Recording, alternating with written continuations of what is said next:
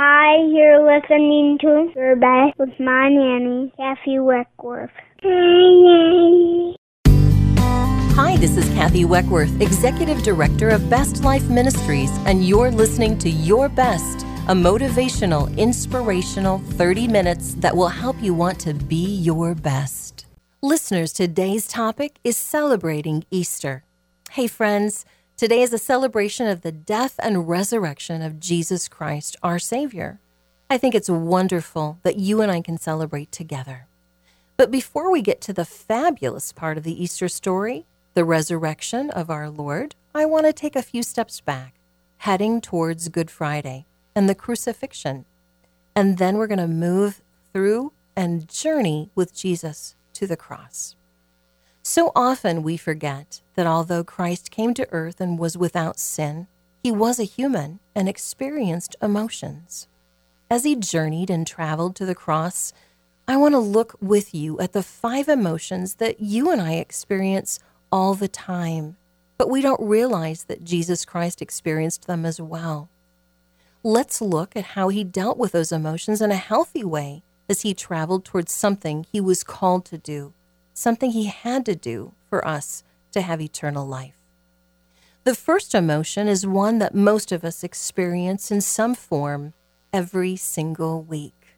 I know for me personally, I experience it almost every single day.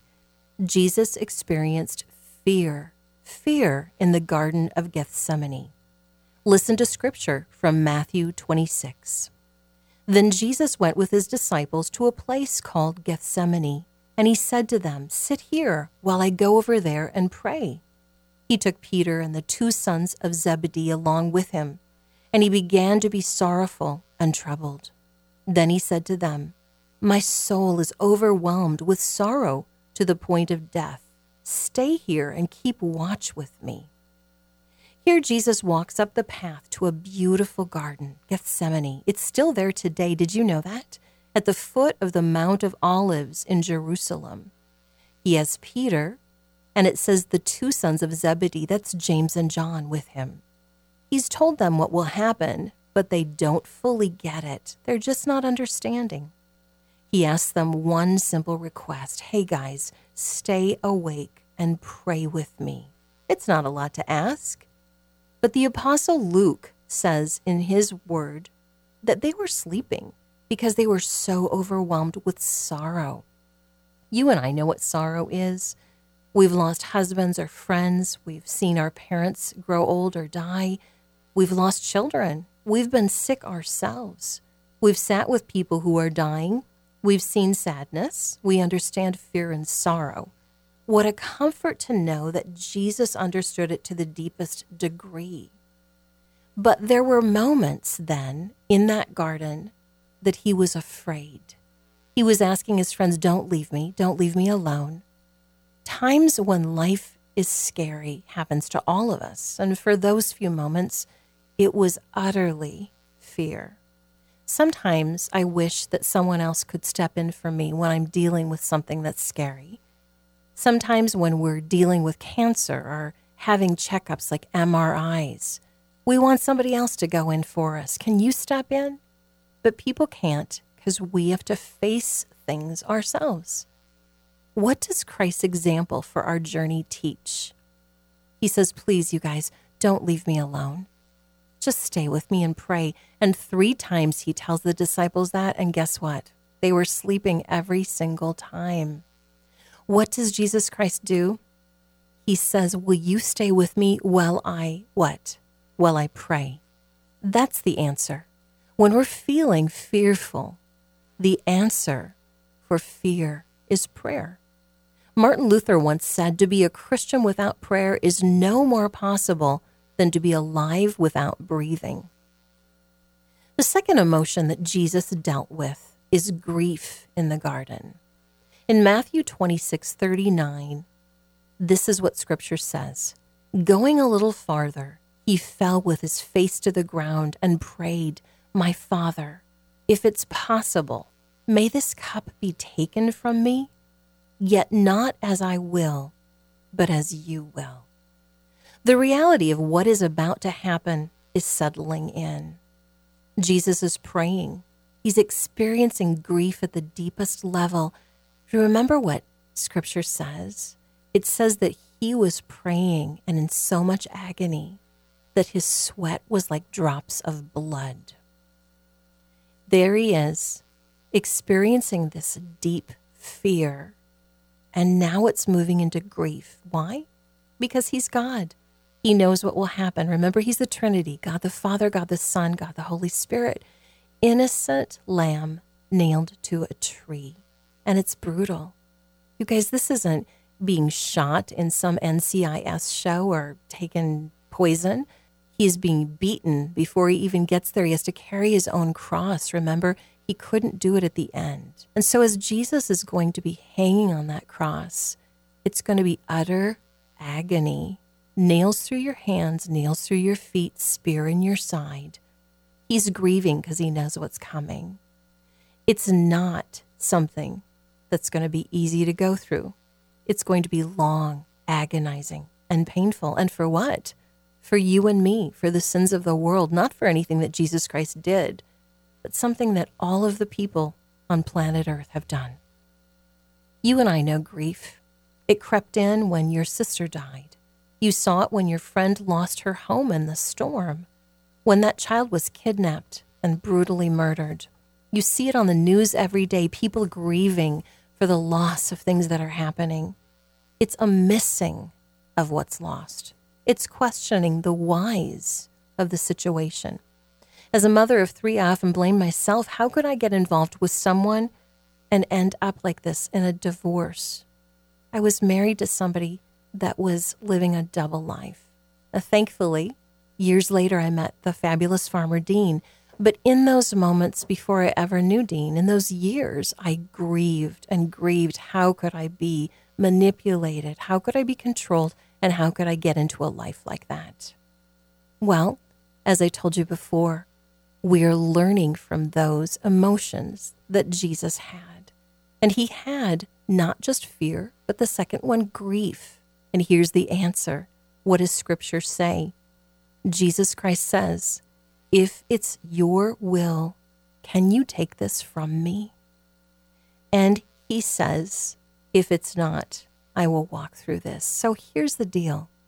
When we're looking at grief, the answer to grief through Scripture is faith. We're going to believe if it's your will. And sometimes that's really hard. Well, a lot of times it's really hard to say, is it going to be your will that this would happen? And sometimes it's not good things. It wasn't for Jesus, it was great for you and me. Martin Luther King Jr. said, faith is taking the first step even when you don't see the whole staircase. I love that visual. Can you imagine? You're getting ready to walk up the stairs. You can't even see all of them, but it's taking that first step. That's faith. That's what's going to help combat that incredibly deep emotion of grieving. Well, before we move on, let's take a couple minutes and begin to think about these two emotions fear and grief.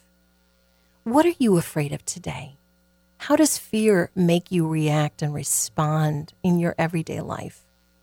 When you're grieving about something, how do you personally display that emotion? Let's listen to this reminder of God's grace. Let's imagine as he is in that Garden of Gethsemane, getting ready to prepare himself for the cross. Let's listen to Lamb of God by Bebo Norman.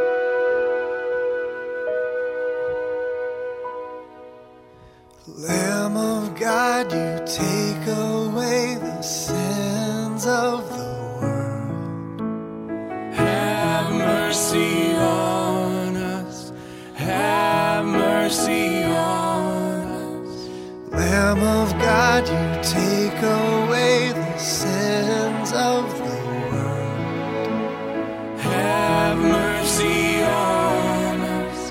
Have mercy on us. Lamb of God, you take away the sins of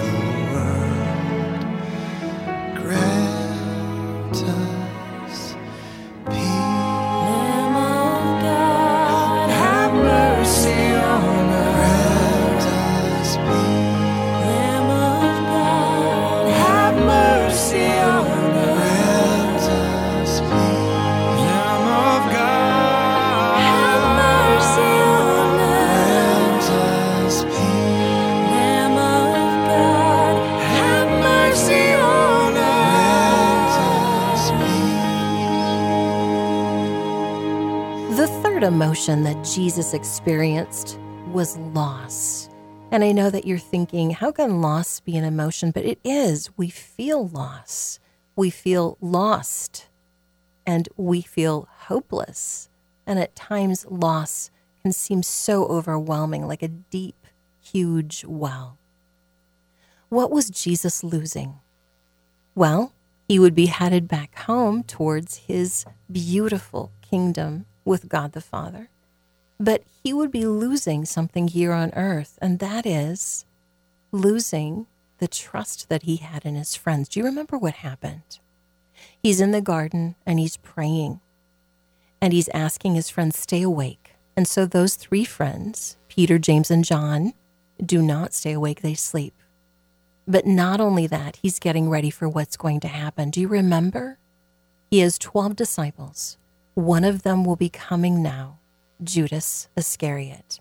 He will be the betrayer of Jesus, selling him out for just some simple pieces of silver to the Roman soldiers.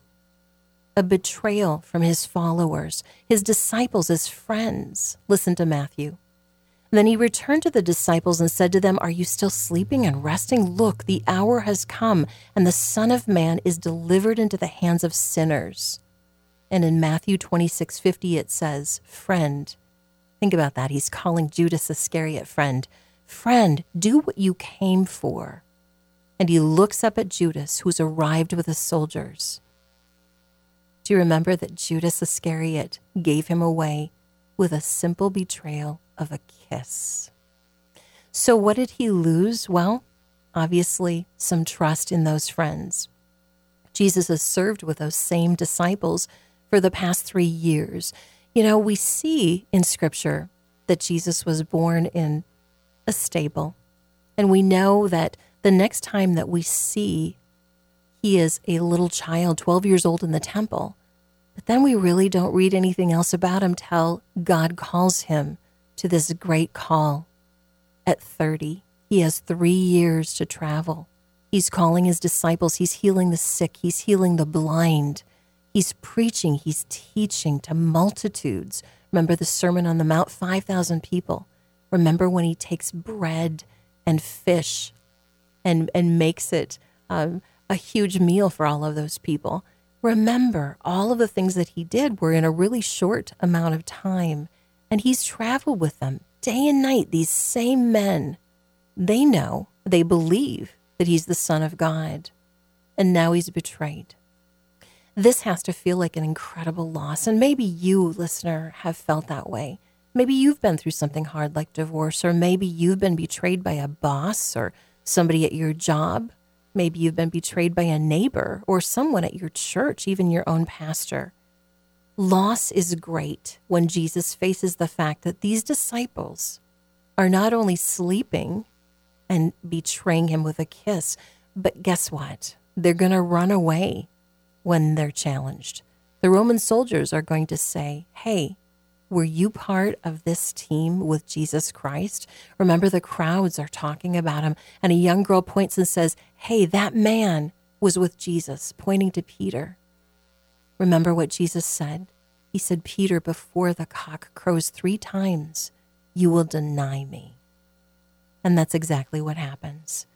Judas is selling his whereabouts for the 30 pieces of silver. It's betrayal, it's loss.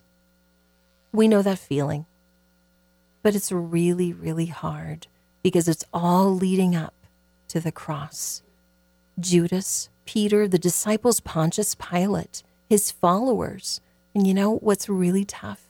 Even God the Father turns his head and looks the other way. Remember, dying on the cross, Jesus says, My God, my God, why have you forsaken me? He felt lost. What can we learn from the emotion from Scripture? Well, Jesus' example again shows us that you're looking at loss, and here's what to do when you feel loss you have to trust. It's like faith, it's trusting that what's happening is exactly what's supposed to be happening. But humans can't always be trusted, can we? I know there are times when I fail miserably. I'm sure you do as well. But God can be trusted. He'll never let us down. Here's a quote from Anne Roth Grief is in two parts. The first is loss, the second is the remaking of life. Now let's look at the fourth emotion today it's in the form of a verb, obedience. And you're going to say, hey, that's something that we do. But when we feel the obedience emotions that go with it, we're giving in, we're letting go, we're releasing to be able to walk forward and do something. And that's a mindset. If we're going to obey, say that God's calling us to do something. Maybe it's not huge, like um, move to the other side of the world, but maybe it's something small, like teach a Bible study or go volunteer at your hospital if God is prompting you to do that, your steps have to be that you're going to obey. You're going to give in to God's calling. And that's what Jesus Christ did. So in Matthew 27, here's what we see from noon until three in the afternoon, darkness came over all the land. Can you imagine? The people who were mocking and scoffing and said, Take him, take him. And Pontius Pilate says, Come on, this man is innocent. I see nothing wrong with what he's done. But the crowd wants Jesus to die. Can you imagine how they felt when stuff starts happening? Weird stuff. So a darkness comes across the land. About three in the afternoon, Jesus cries out in a loud voice, My God, my God, why have you forsaken me? Jesus felt fear. He felt grief. He's experienced loss. And now he understands betrayal, but it's the moment of truth, the time when he gives in to obedience, when he is saying, I'm going to give up my ghost. I'm dying now for the weight of the world, for the sins of the world. His father didn't send angels. They, he could have. You know, he could have sent angels, legions of them, to come and get him and take him out. His father didn't respond to his request. Please, if it's possible, could you get me out of it? Instead, Jesus gives into the will of the Father by saying, Not my will, but thine, O Lord. Sheer and utter obedience. The word obedience means the act or practice or following instructions or submitting to somebody else's authority. It's God's directive. Things work out when we do what he leads us to do. Now, what does Christ's example for our journey teach as we look at obedience? I know it's hard to think about it this way, but it really does deliver peace. When we finally give in to God, we have ultimate peace because his ways are better. With faith and obedience practiced long enough, the Holy Ghost becomes a constant companion our natures change and endurance becomes certain. That's a quote by Henry B. Eyring. Lastly, Christ experienced the emotion of hope through the resurrection. In Matthew 28, we see that Christ's obedience was to die on the cross for us. It was prophesied by the great prophets of the Old Testament. Jesus came, Jesus lived, Jesus died. But the greatest thing about dying for us isn't that that's not where the story ends. Listeners, if we look back at some of the big prophets of the world people are following, like Buddha, for example, We can go see where Buddha was buried, but he didn't rise again. With Jesus Christ, Roman guards stood in front of that tomb and guarded it constantly. And yet, what happens? An angel comes and rolls the stone away from that tomb, and Jesus Christ is resurrected. And it says in Scripture, Where, O death, is your victory? Because the triumph is in the resurrection. The story doesn't end there on that cross, not in that dark blackness. Remember what Scripture says that the curtain of the holy temple is torn from top to bottom. It's so tall, it's so high up. There's no way a human can tear it.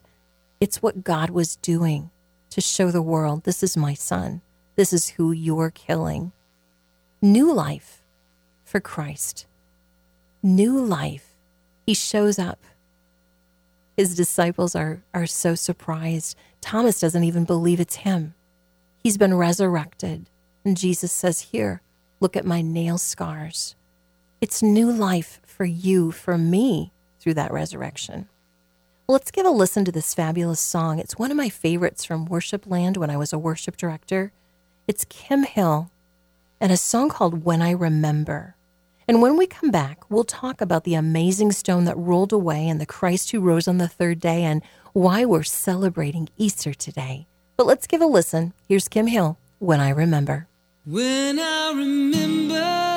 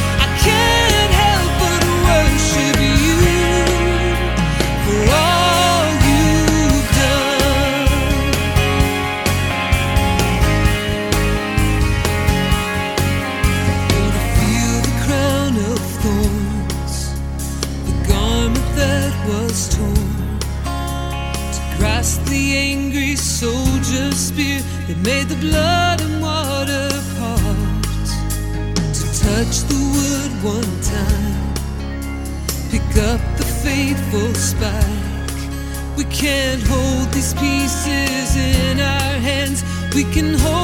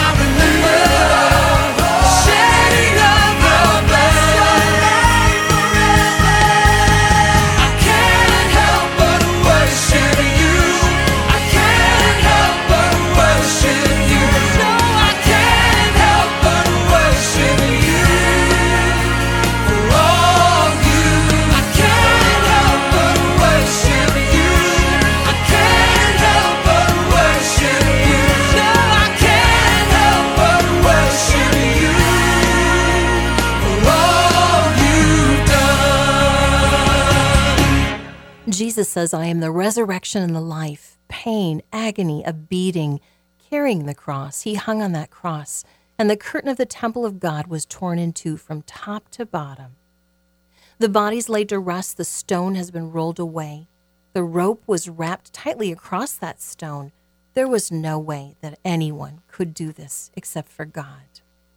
The women were distressed, having that sickening feeling the one where you wake up and wish it had all been a bad dream, and yet as they walk towards the tomb, the earth begins to shake and their footing against the dirt path is unsettled, just as their hearts and minds have been. There in front of them is a bright light, a shining white light, penetrating, and they see it an angel, the angel of the Lord. They begin to shake, the hair on the back of their neck stands up. Goose flesh covers their arms. Nothing has been as terrifying as what they witnessed just a few days before watching the death of their Savior as he suffered on the cross. But now fear is back. The Roman guards have been keeping watch. They're taken aback as the shaking of the ground underneath them happens, and as they look up, they're frozen in fear. The huge, heavy rock that they tried to detain and hold ransom, the King of Kings is moved by one brilliant, lightning blazing angel as he sits on the rock and says to those women, There is nothing to fear here. I know you're looking for Jesus, the one they nailed to the cross. He's not here. He was raised, just as he said, Come and look at the place where he was placed. Now get on your way quickly and tell his disciples he's risen from the dead. He's going on ahead of you to Galilee. You will see him there. That's the message. Well, they're elated. Could this be true? They catch their breath. The fear is turned to excitement. They look at each other and exclaim, Run! Don't walk, let's run and tell the news. He's alive. And before they can get but a few feet down the path, there he is, the Savior, standing in front of them with a look of love and forgiveness in his eyes. There he is, the same one who was crucified, the one who bled, was tortured, and suffered, stood in front of them. He was back, just as he said, and he welcomes them. He is life, the author of life, the everlasting life. The same Savior the one who felt all those emotions that we experience every day, journeyed to the cross, experiencing those emotions one after another. He's a life giver. That's the message. Go run, go tell it. He's the Savior, He's alive. Friends, take a moment right now and whisper a prayer of thanksgiving for what Christ did for you. Dying, His blood washed you clean from all sin. You have eternal life. Let me pray with you. Dear Jesus, thank you for dying on the cross for our sins. We believe that you are the Savior. We believe you were nailed to the cross, died for us to give us eternal life, and you rose again. We ask you to come into our hearts and be the Lord and Savior of our lives. In Jesus' name, amen. If you prayed that prayer with me the first time, well, then purchase a Bible, find a great church, and get studying for everything you need to know to live your best life. Happy Easter. He's risen. He's risen indeed. If you missed last week's show, you can listen to the podcast on iTunes at Kathy Weckworth, Your Best. For more encouragement and hope, log on to our website at bestlifeministries.com. And for more information about me, you can log on to kathyweckworth.com. Hey, thanks for being with us today. And until next time, I encourage you to go out and be your best.